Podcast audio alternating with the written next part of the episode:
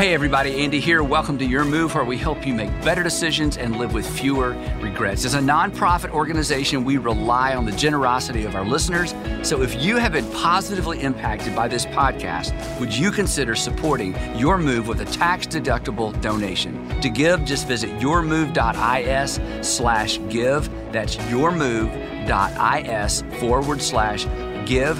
Thanks for considering, and now back to the show.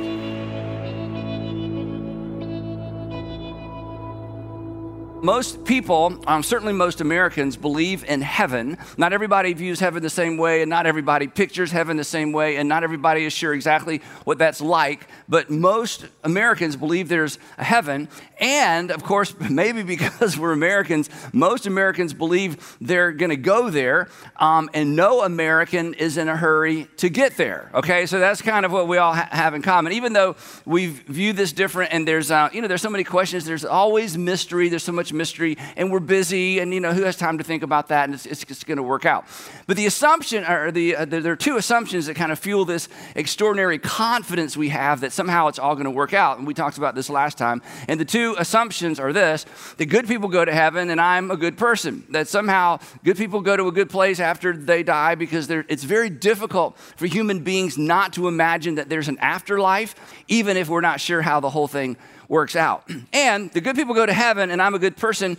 This, this makes sense. And there's so many things, there are things that fuel this kind of thinking. Um, for, for example, um, it just seems fair. I mean, it, it seems fair. These assumptions are fueled by the idea that it's fair, that if I'm a good person or if you're a good person, you should be rewarded for being good. And if you're good in this life, then certainly if there's an afterlife, it should be good. The other idea um, that, that, fuels this, or the reason it's so easy to lead into this assumption that, you know, good people go to heaven, I'm a good person, it's consistent with the notion of a good God.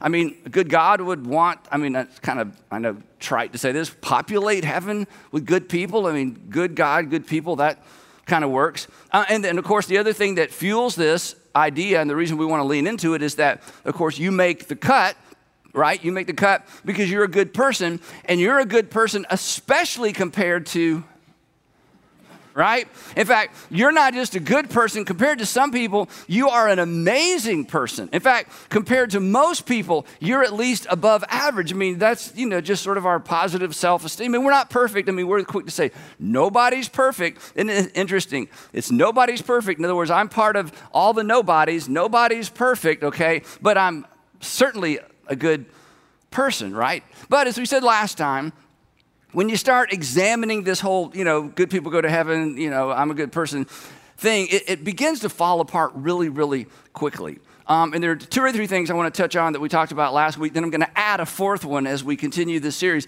And to begin with, the first thing that kind of undermines this whole idea that, you know, good people go to heaven and I'm a good person is that good is a moving target.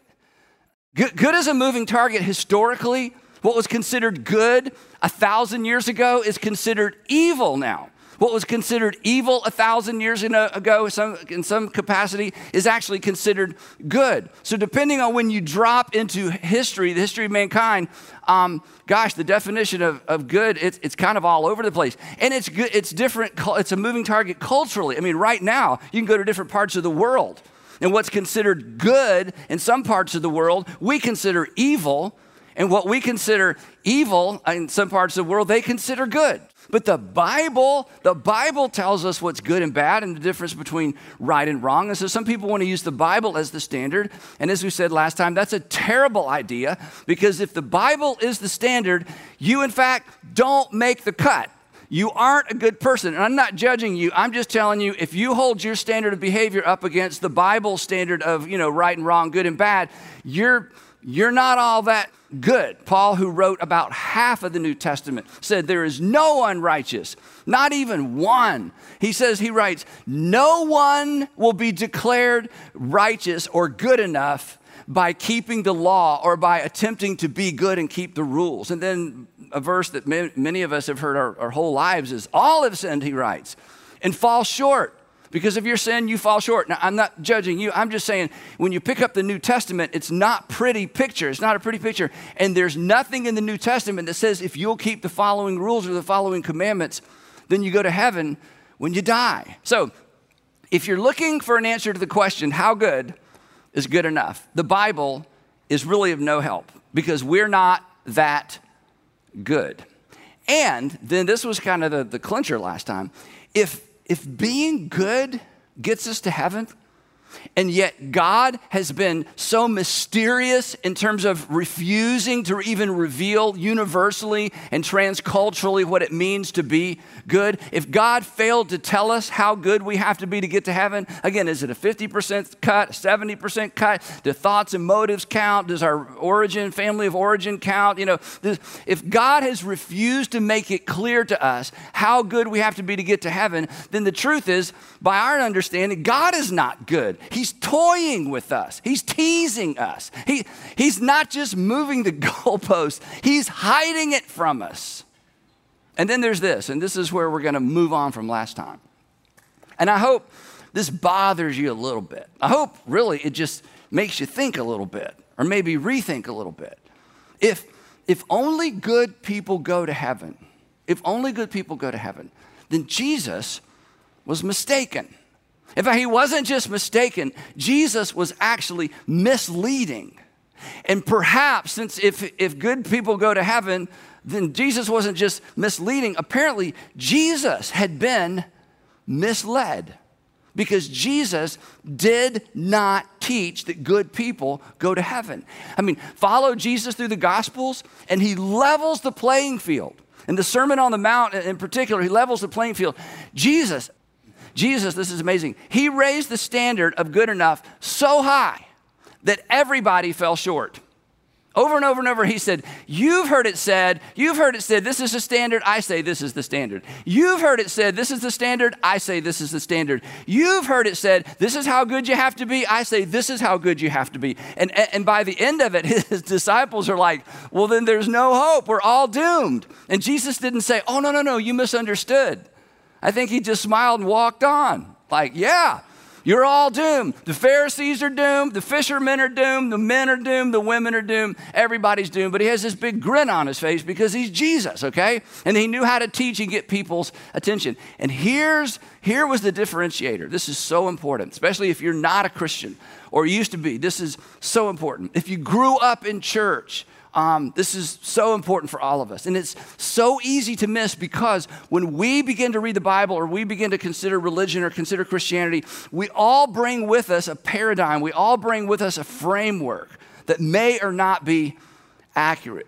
But here's the thing that set Jesus apart, and this is why what he taught was so different. And this is also why it wasn't until after the resurrection that his first century followers had their oh moment. Jesus consistently rejected. Jesus consistently rejected the religious notion that a person could be in good standing with God while mistreating people God loves. Jesus completely rejected the idea that you could be in a good standing with God, that you were in, that you and God, you were on the same page, that you could be on the same page with God in good standing with God on your way to heaven, while at the same time mistreating people that God loved. This was the game changer. This was the show stopper. This was the differentiator. So before we move on, I want to ask you a question, and don't, don't answer this out loud. I already know the answer, even though we've never met. Have you ever mistreated another person? Have you ever, in your whole life, I mean, mistreated another person? Maybe by accident, but hey, I don't think we all have to go too far back to know that we said things we shouldn't have said to people about that person that we knew in the moment we shouldn't say. Have you ever mistreated another person? See, doesn't this question level the playing field? Does anybody stand up who's over, you know, 18 and say, "No, I've never missed I've never I didn't mistreat my mom. I didn't mistreat my dad. I didn't mistreat my younger brother. I didn't mistreat those people at work. I didn't mistreat and say bad things about the people I disagree with politically. I didn't gossip. I've never gossiped. I've never lied. I've never mistreated anyone in my whole life. This is the question, even though these are my words, not Jesus. This is the question that Jesus drew people's hearts and minds and emotions to. And when he did, everybody was guilty. According to Jesus, this makes you and makes me a sinner. This is sin. Now, again, real quick, if you're not a Christian, you're going to love this. Isn't it true, if you're not a Christian, not a Jesus follower, not a religious person, isn't it true? Doesn't it irritate you doesn't it irritate you when Christians who claim to be right about God, like we got the corner on the market, we got God all figured out, who claim to be right about God and who claim to be right with God because, you know, I'm right with God, God loves me, I'm a good standing with God. Doesn't it irritate you when Christians who claim to be, you know, right about God and right with God turn around and mistreat and devalue other people? Does that irritate you? It should irritate you because it irritated Jesus. He had no patience. Read it for yourself Matthew, Mark, Luke, and John.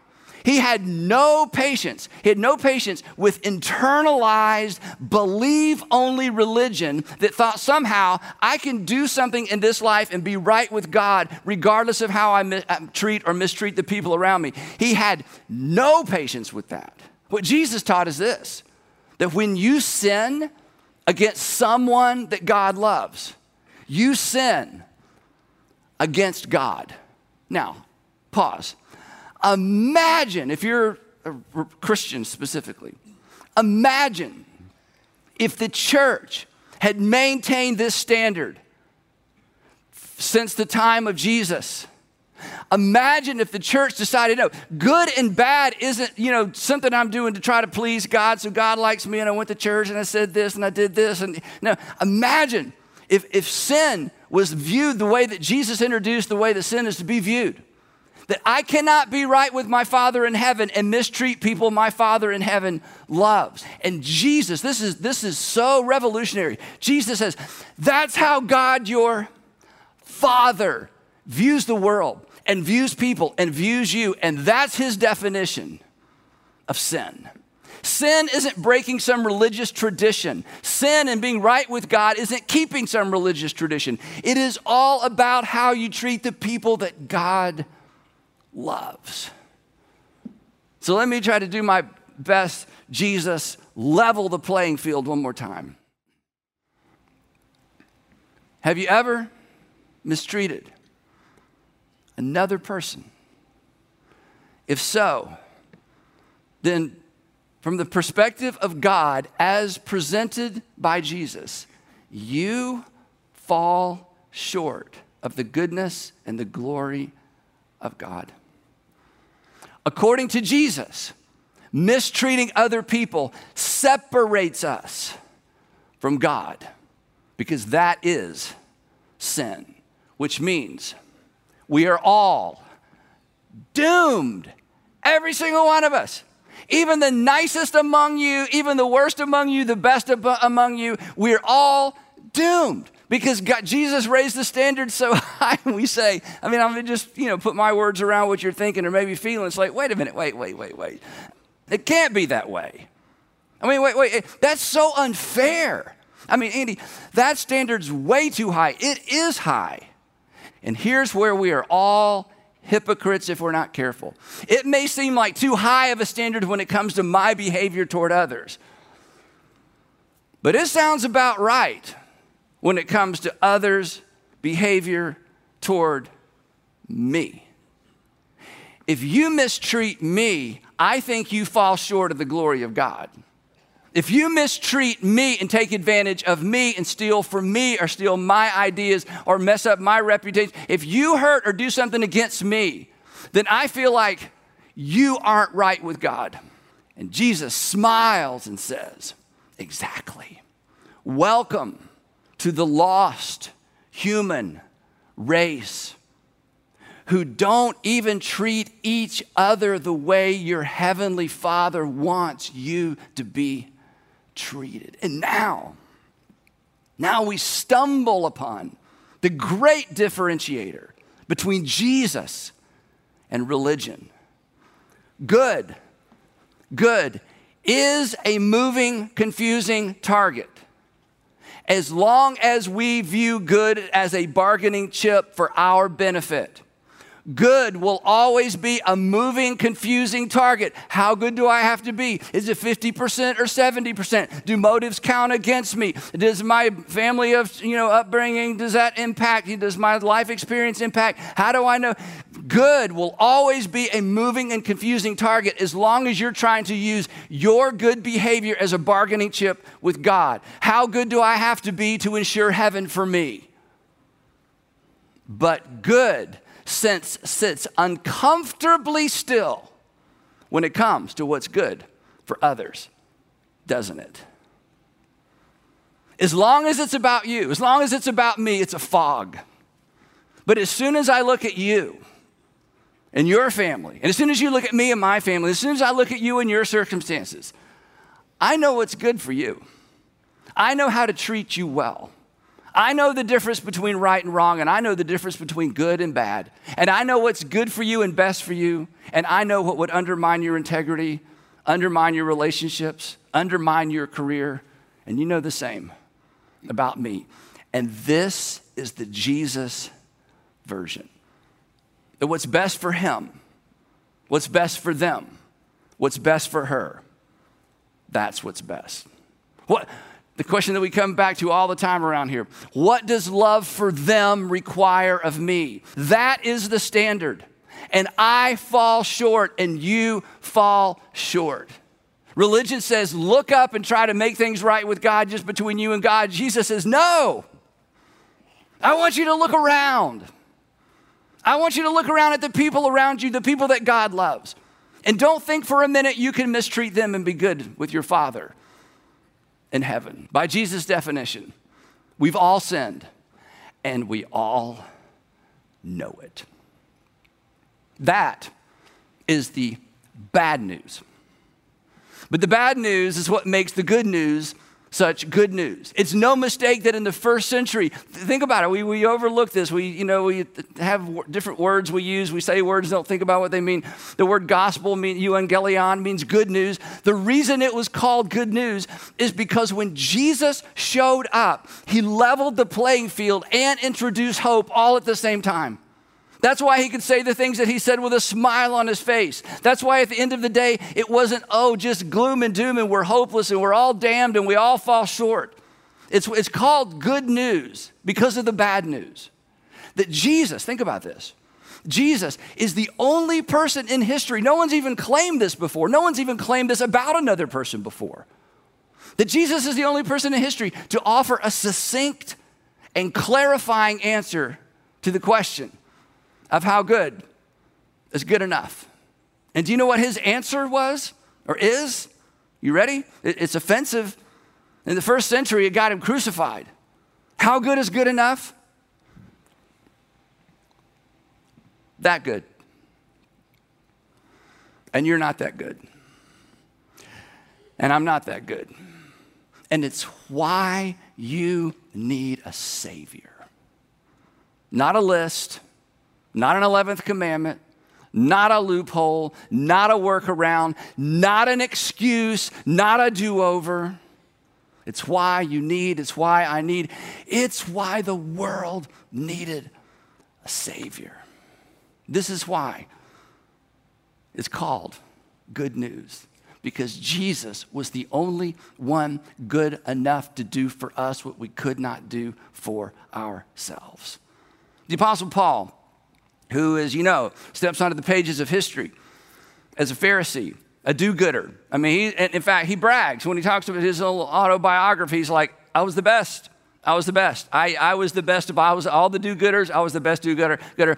Nobody kept the law as well as I did. And then he meets Jesus, and all fall short. I mean, he, the do-gooder Pharisee, is the one who wrote the words, "For all have sinned and fall short of the glory of God." Paul, even you, Paul's like, you know what Paul said about himself? Some of you know this. He said, of all the sinners in the world in the first century, he said.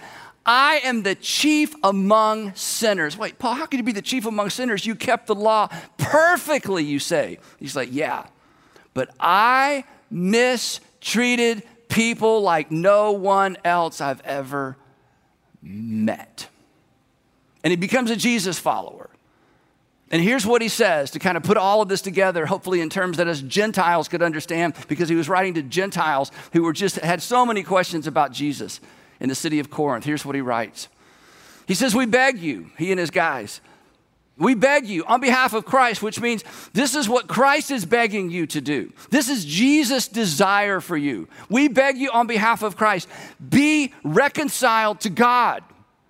That is, you and God don't fit. We want you to fit. And there's something that you you have a part in this. You have a role to play in this. We want you to be reconciled to God. We want you to be right with God. We want you to be in a right relationship with God. It's like, it's like okay, Paul, you want us to be reconciled to God. What do we do?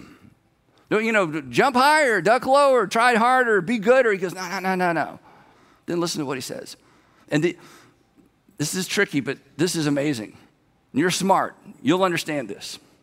He says, God made him, Jesus, who knew no sin, to be sin on our behalf. That God made Jesus, who knew no sin, which means he did no sin, to become sin on our behalf so that we, he did this for us. He did for you what you could not do for yourself on your very best day. So that we, he did something, he did something for us that we couldn't do on our own. It was impossible for us to do.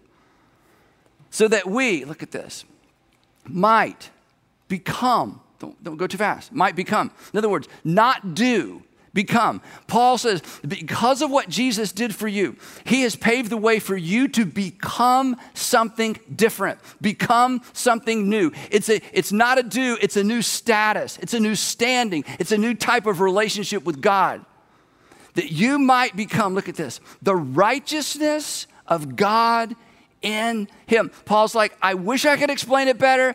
I wish I had better words, but the best way I can say it is this that God, through Christ, gave you his righteousness. That God, through Christ, gave you a right standing with Jesus. That he transferred onto you and transferred onto me what we could never earn on our own. He didn't, this is amazing. He didn't just take our place. Jesus gave us a brand new place, a brand new type of relationship with God, not based on anything we could do because we all fell short, but based on what only Jesus could do. And Jesus took his righteousness and he made it available to you so that we would have what he had with God. And he took upon himself all of your falling short and all of my falling short, all of my sin in all of yours, based on nothing we've done, based on what was done for us. According to Jesus, good people, they don't go to heaven. Because compared to Jesus, there aren't any good people. Good people don't go to heaven. You know who goes to heaven? Forgiven people. That's who goes to heaven. And Jesus underscored this throughout his entire life, right up to the bitter end of his life, because this was the point of his life. Luke, who researched thoroughly everything that had anything to do with Jesus in the first century and brought us the Gospel of Luke, listen to what he records based on the eyewitnesses who were there that he talked to later. This is amazing. It says that when they, this is at the end of Jesus' life, when they came to the place called the skull, Jesus has already been arrested, he's been beaten, he's been tried, and now he's about to be crucified. When they came to the place called the skull, they crucified him there along with the criminals. And Luke says, I, I know this is hard to believe. I know that anyone who's ever seen a crucifixion before will find this almost impossible to believe. But Peter was there, and Mary was there, and Martha was there, and John was there and James was there. And this is what they said. He said, Jesus looked down from the cross and he said, Father, forgive all of them. Father, don't hold their sin against them. Father, Don't make them pay for what they did and what they are doing, even though they know they're doing wrong. This is not just. This is not justice. This is not fair. This is not fairness. Do you know what that is? It's this word it's grace. It's getting what we don't deserve. It's mercy.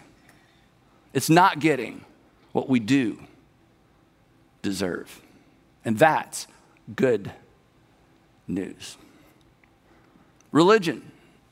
Religion has always been defined by do. Jesus rejected that whole paradigm. His message was simply this done. Done. Done. Let me say it more directly. There's nothing you can do. There's nothing you can do to make up for you. There's nothing you can do to make up for you. There's, nothing, there's, nothing you, there's nothing you can do to make up for you. There is just a gift to be received the gift of forgiveness, a right standing with God, that God through Christ transfers his righteousness onto you. Ready for this? Just because he wants to. How great is the Father's love that he would bestow upon us the standing that his very Son has with him. Jesus declared you a sinner. Then he died for your sin. Or so he claimed. But of course, anybody could claim that, right? I mean, isn't that the gotcha? How do we know? Again, the Apostle Paul, just a few years after these events, summarizes it perfectly, and I'm going to close with this. I want to remind you of the good news I preached to you that Christ died for our sins and he was buried. Do you know why he was buried? Because that's what you do when someone dies. He was actually dead. They saw where he was buried. He didn't swoon, he didn't pretend. There wasn't confusion at the last minute. He was buried, that he was raised from the dead on the third day. And then here's what he writes about 15, 20 years after these events. And then he appeared to Peter. Paul, how do you know that? Because I know Peter. He appeared to Peter. Then he appeared to all the apostles. Then he appeared to more than 500 people all at one time. And he goes on to say, and some of them are asleep, but many of them are still alive. If you don't believe me, just visit Judea. They're everywhere, these followers of Jesus. And then, I love this. And then he appeared to James. You know who James was? The brother of Jesus. And of course, James shows up as a leader in the first century church because he saw his brother crucified and then he met his brother afterwards. And he consists is amazing. Read the book of James, the little letter in the New Testament written by the brother of Jesus. How fascinating is that? And James calls his brother his Lord. It's good news. The bad news is you. The bad news is me. The bad news is the playing field has been leveled. The bad news is you have mistreated people God loves. The bad news is you are a sinner and you are separated from God. We all are. And then Jesus, who declared as much, came and paid for your sin. So thanks for listening. But before you go, I wanted to take a minute to thank everyone who supports Your Move financially. It's the generosity of our listeners that makes this podcast possible. So if you have found this content helpful, we would like to invite you to make a tax deductible donation to Your Move. You just visit yourmove.is forward slash give. That's yourmove.is slash give. Thanks for considering and make sure you join us next week on Your Move.